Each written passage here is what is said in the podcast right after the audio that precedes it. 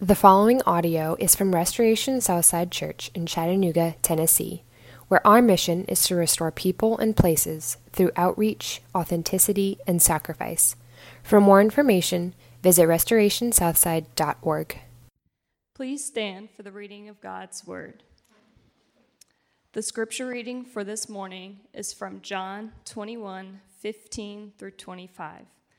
When they had finished breakfast, Jesus said to Simon Peter, Simon, son of John, do you love me more than these?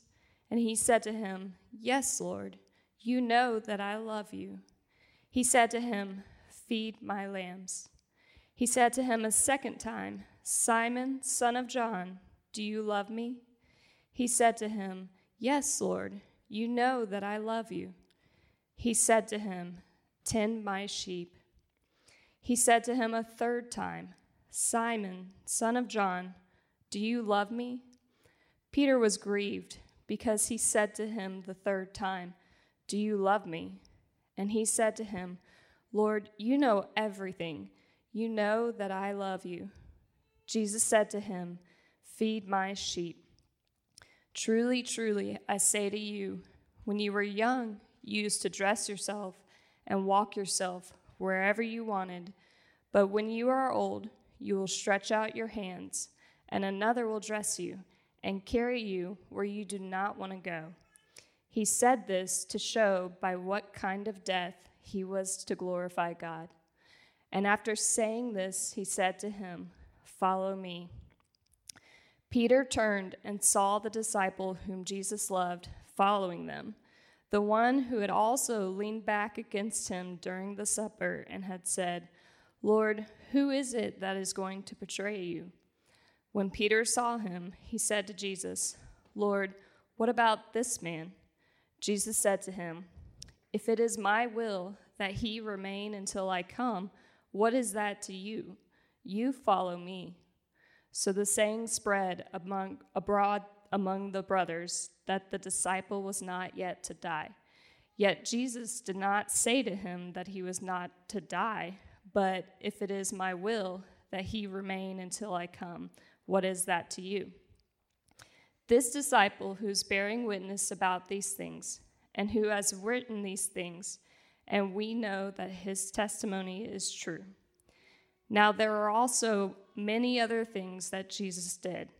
Were every one of them to be written, I suppose that the whole world itself could not contain the books that would be re- written. You may be seated. Stand up comedian style. Hello? Hello, test one, two, three. Good? Okay, I get to do it stand up comedian style today. So, you ever noticed at airports? No, I'm just kidding. Your problem and my problem is not that we've sinned too much, it's that we've understood too little His grace. Here's what I mean by that. Most of us, if we've encountered Christ, if we've come and embraced Him and put our faith in Him as our Lord and Savior, we have said, We have lived this life of sin and mistakes, and we've not done enough good things, and now you've rescued us kindly and graciously. You've rescued us, and now we have this clean record, and now we're supposed to not muck it up. We're supposed to not ding up this new thing that we've been given. And yet, ongoingly, we look up and there's mistake after mistake after mistake. And then we've already experienced the rescue. But our life is still riddled with sin, and we think we've messed up the one good thing that we could have counted on. That's how most of us think about it. We've been rescued up into a certain point, and then it's if God had looked at us and said, Keep the account small, knock it off, stop sinning. And most of us have realized that the sin has gotten larger and larger and larger. It's the reason that you walk around and I walk around feeling shameful instead of joyful. When you think about your life with God, you are immediately th- think of your sin. I've been rescued. Now I've just messed it all up again. What we're supposed to learn today is that Jesus has grace for failures like you and like me. Remember? Why is Jesus reinstating Peter in this text? Remember this. Not long ago, Peter was asked if, Jesus, if he knew Jesus of Nazareth. And Peter replies, Man, I don't know what you're talking about. Just as he was speaking, the rooster crowed. The Lord turned and looked straight at Peter. Then Peter remembered the word the Lord had spoken to him. And before the rooster crows today, you will disown me three times. And he went outside and wept bitterly. And now we find Jesus drawing near to Peter. Jesus has grace for failures. Let's pray and ask God to bless our study of his word. Lord, would you have mercy on me, a sinner? Would you drown out all the distractions and pour out your spirit on us? Those who have not encountered your Son, that they would experience him this morning by your Spirit, and those of us that need to be reminded and refreshed, would you do that too? We love you. It's in Jesus' name that we pray. Amen. About 11 years ago, I think 12 years ago, I became a pastor and my first job was in Houston. And in Houston, they have these massive hospitals the cancer hospital, children's wing wards. Just as far as the eye can see, there's, there's actually a district in town which holds all the hospitals. And I was called to go there to pray for a family because the Hendricks family. Because you see, they had had a baby, and they knew from the ultrasound that the baby had what's called transposition of the great arteries. The heart was working backwards, it was reversed and how it was supposed to be. And so not only do they have to have this baby, then very shortly after they have the baby, the baby has to go into open heart surgery. And I'm a new pastor, and I go and sit with this family in this surgical ward, in this children's hospital, and I'm terrified. Because I have no idea in three or four hours as I'm sitting with them what's going to happen, whether the, the doctor's going to come out and shake his head or whether the doctor's going to come out and smile. I have no idea whether there's good news or there's bad news coming. And so awkwardly, you sit there and you, you try and shoot the breeze a little bit. You ask them how they're doing, how long they've been in Houston. You ask about their work. But ultimately, you're just trying to distract them just for a moment from the fact that we're all staring at the door, waiting, terrified that bad news is coming. Joyfully in that experience. Hours later, the doctor came out and pulled off his mask and smiled, and we cheered. And he said, Your son is strong and he's doing great. The reason that I tell you that story is that most of us live in that moment of not knowing when the healer comes whether we're going to get good news or bad news. It's as if God is elsewhere and we're waiting on him to arrive and we're still living in the tension the anxiety the fear of we don't know whether it's going to be good news for us or bad news for us life for us or death for us. Because we've dinged up our record so much we're terrified that when the healer comes it'll be bad news for us. And we look at this text together to be reminded that Jesus has grace for failures like you and me grace for failures like you and me. Well, first of all, he forgives him in his failure. Look with me again in verses 15 through 17. When they had finished breakfast, Jesus said to Simon Peter, Simon, son of John, do you love me more than these? He said to him, Yes, Lord, you know that I love you. He said to him, Feed my lambs. He said to him a second time, Simon, son of John, do you love me? He said to him, Yes, Lord, you know that I love you. He said to him, Tend my sheep. He said to him the third time, Simon, son of John, do you love me? Peter was grieved because he asked him the third time. Do you love me? And he said, Lord, you know everything. You know that I love him, love you. And Jesus said to him, Feed my sheep. The significance of him asking him this the three times that he asks him is because he is communicating to Peter Peter, as far as you have sinned, my grace comes farther. You deny me once, my grace can cover it. You deny me twice, my grace can cover it. You deny me a third time, my grace can cover it.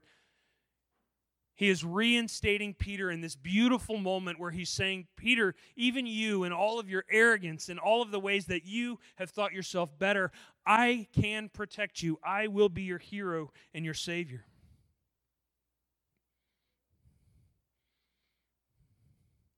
John doesn't want us to miss these two happenings. The, the word charcoal is used, charcoal by the fire. Only two times in the book it's used. And Peter standing around in the cold, warming himself by a charcoal fire, having just denied the Lord for the third time. And Jesus comes to make him breakfast at a charcoal fire in John 21. It's as if Jesus is saying to him, You have fallen, but my grace is sufficient to cover all of your sin. In fact, the very places where you are the most shamed, Peter, I will provide grace. I will draw near. This is not just for Peter.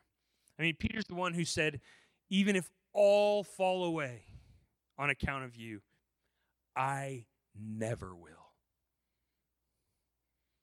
But it's not just Peter that disappeared, all of them. It says in Mark 14:50, then everyone deserted him and fled.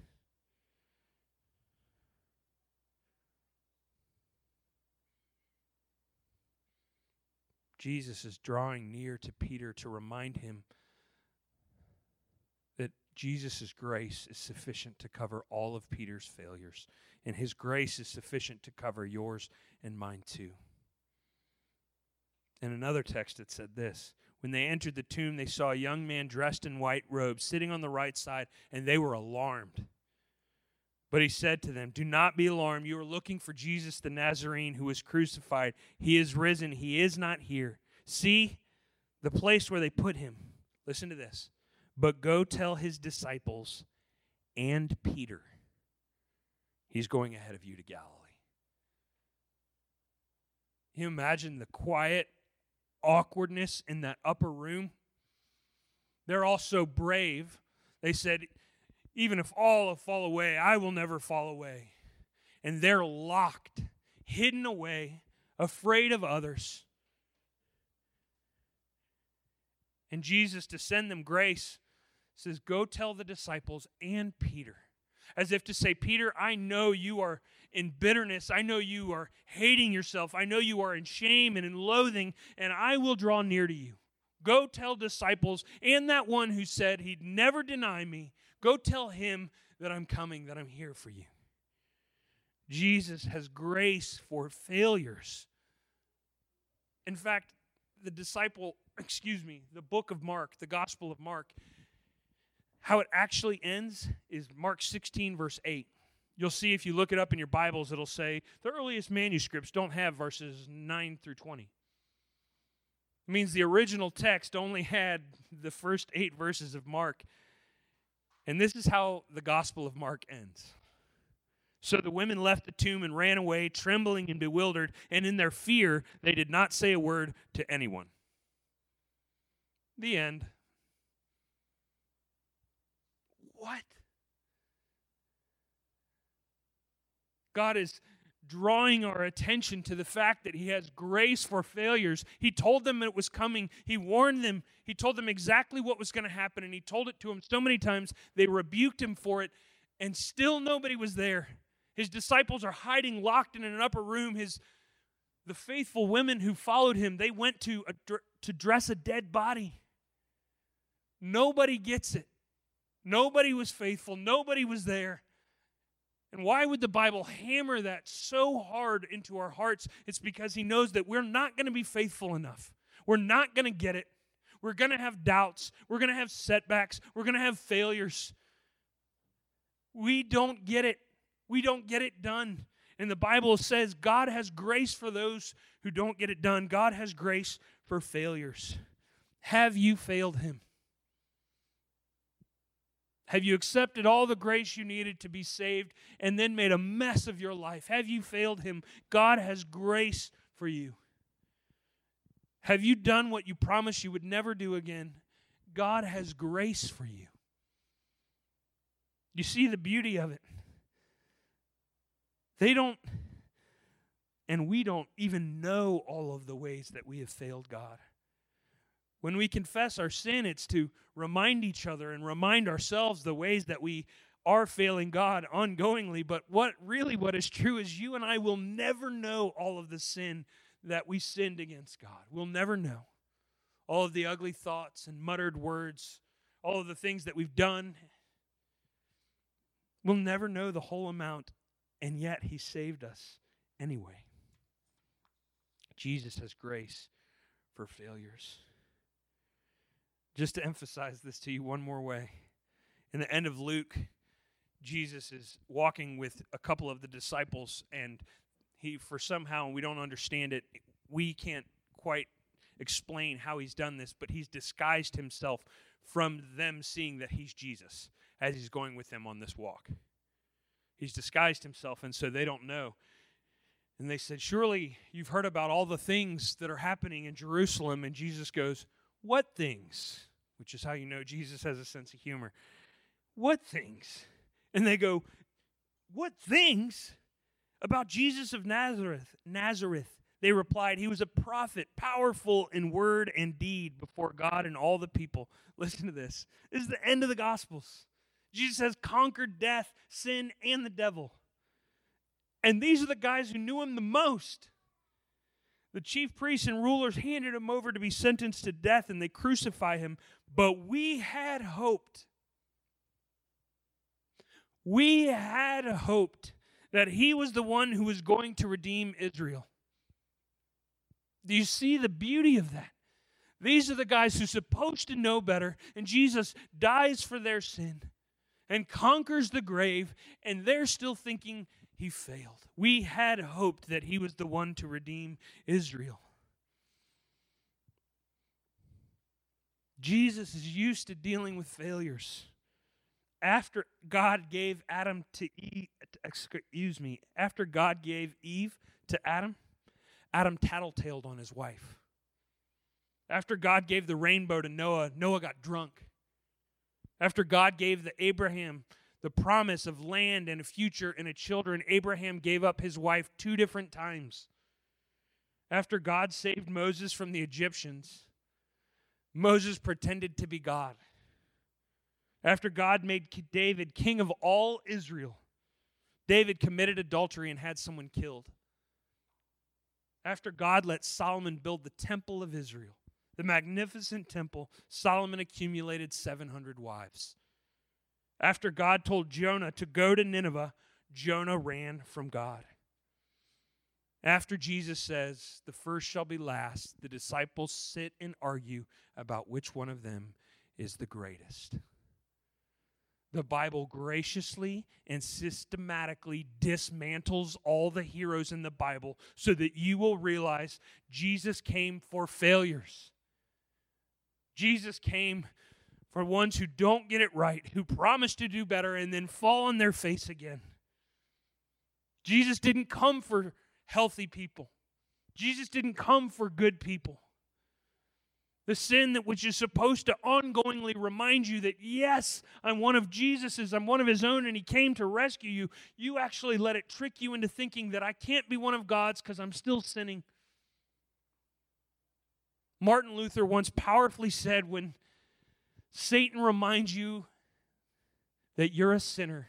Thank God because Christ died for sinners. The very things that are supposed to give you a deepening appreciation for Jesus and all of his love for you are the very things that make you shrink back, afraid that you won't be accepted. Friends, don't be surprised at your ongoing sin or at mine.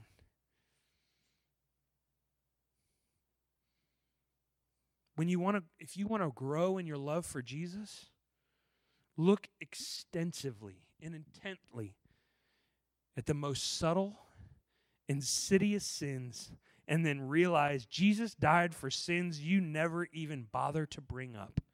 Jesus died for sins that you will never even remember that you committed. Jesus died for sins that you don't know that you needed him to die for. The grace is that extensive. Three denials, three reinstatements for Peter. Jesus died for failures like you and me, not for ones who turn it all around. We see even in this text, Peter gets reinstated, and we'll talk about this in a minute. Peter gets reinstated.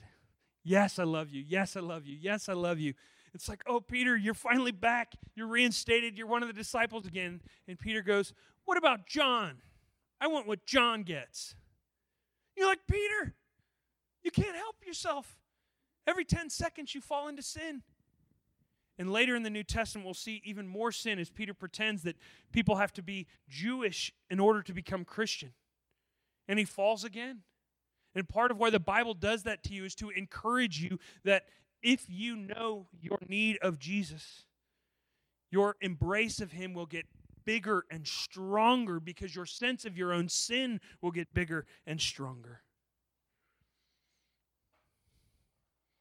C.S. Lewis once said, No man knows how bad he is until he tries very hard to be good.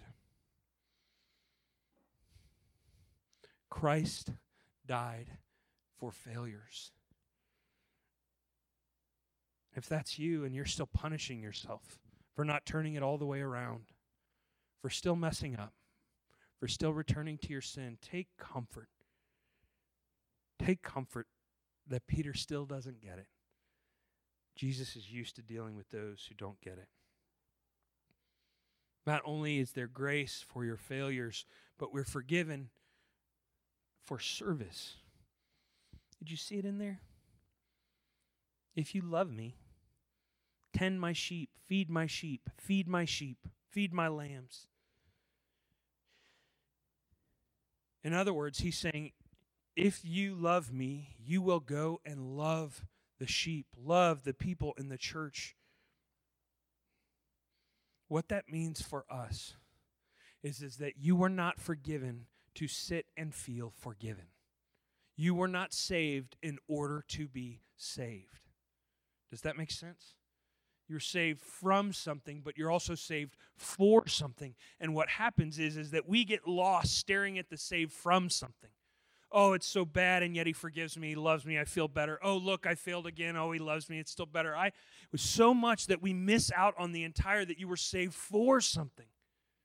That God graciously takes Peter's eyes off of his past and says, Go and do something now in the future. If you stare back at the past, there's nothing but death for you there. Go and have a new future of loving and serving the sheep. You weren't just saved from something, you're saved for something. Peter is not just supposed to appreciate the grace, Jesus calls him to do the next thing. You know this. For it is by grace you have been saved through faith, and this not from yourselves. It is the gift of God, not by works, so that no one can boast. You know what it says yet next? For we are God's workmanship, created in Christ Jesus to do good works. You were created in Christ Jesus to do good works. Following Jesus means caring for the people of the church. You can't follow Jesus and not love his church. And that is news to my generation. My generation is, is famous for saying things like, I'm spiritual but not religious, or I love Jesus, but you, his church is too messed up. And it is messed up. But it's not ours to leave. It's not ours to leave. There's a growing sense that you can be for Jesus but not care about his church. And Jesus ends that right here when he says, If you love me, go feed the sheep, go feed the lambs, go take care of the sheep. Yes, the church is messed up. Yes, the church will hurt you. Some of you have wounds from a church which has made you feel neglected or overlooked or marginalized. Some of you have had a church made you feel so shamed for a particular sin. It's that wound that this church needs you for. Because now you're free to go and do better than was done by you.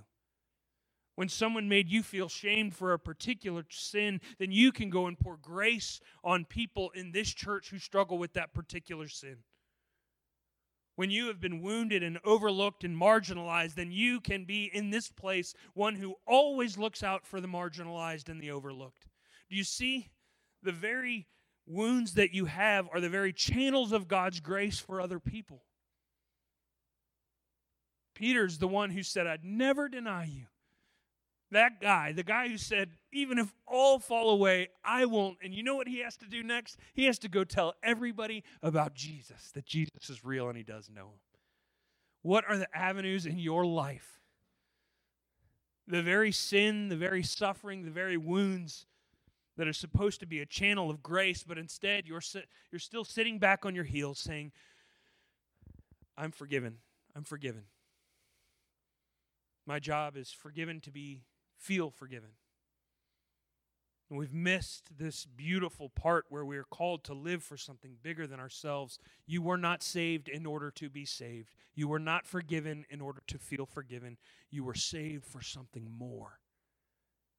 Are you living it? Are you living it here?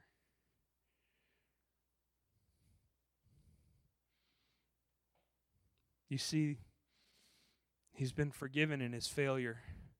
He's been forgiven so that he can go and serve.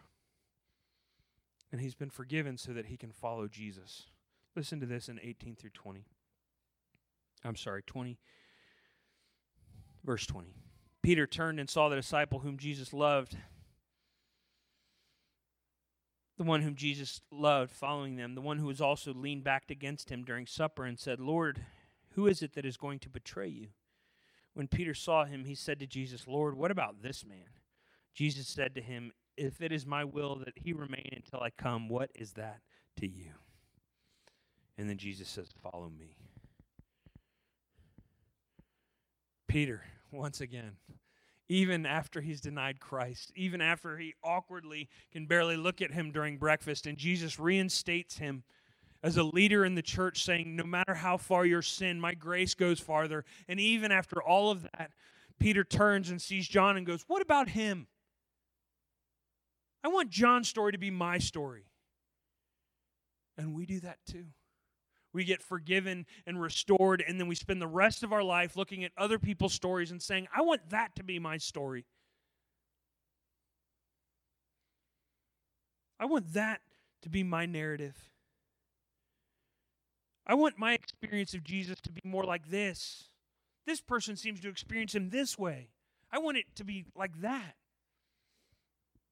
And in doing that, Peter misses out on all the things God has done to bring restoration to Peter. And when you're looking at other people's lives, longing for their story, longing for their narrative, what you're saying is, is that you've totally missed all of the ways in which God has brought healing and grace to your story. Death has been swallowed up in victory. Where, O oh death, is your victory? Where, O oh death, is your sting?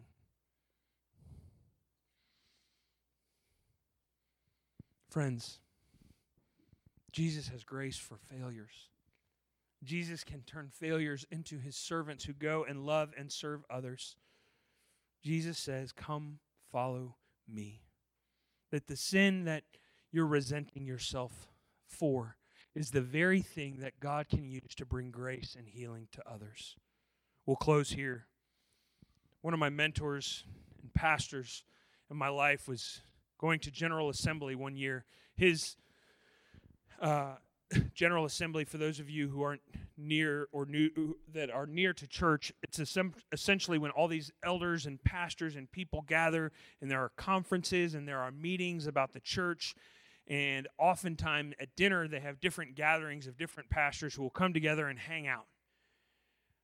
and my mentor pastor sort of become famous in the denomination and he was running late from a meeting and he walks in and one of his former students one of the people he taught preaching to was sitting down in the lobby of the church. Excuse me sitting down in the lobby of the restaurant.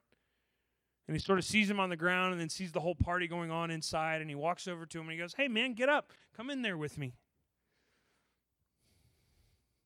it was a discouraged pastor hanging his head. And he said, I don't belong in there. I don't belong in there. Look at all those people slapping each other's backs. Their churches are growing. They're writing books and blogs. They're being asked to speak at other places. And I'm a pastor of a failing church. I'm a failure. I'm going to go. And he stood up to leave.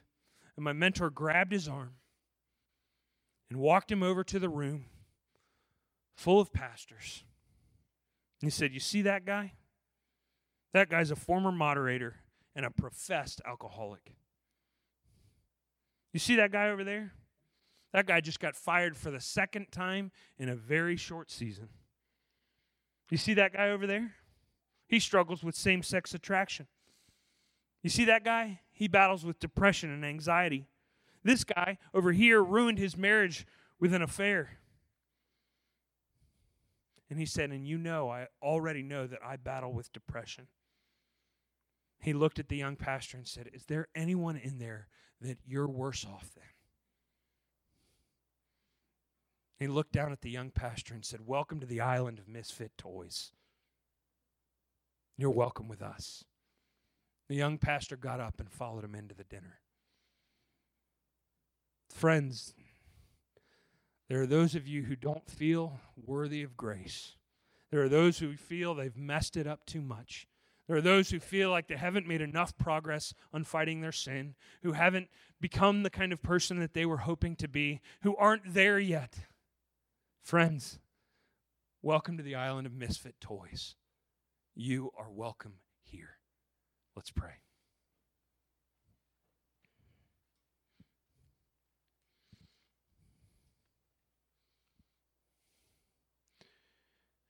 Jesus, for those in the room who think they've outsinned your grace, I pray that you'd remind them powerfully at this table. As far as our grace, as far as our sin goes, your grace goes further. Remind us that, Jesus grace for failures. It's in Jesus' name that we pray. Amen.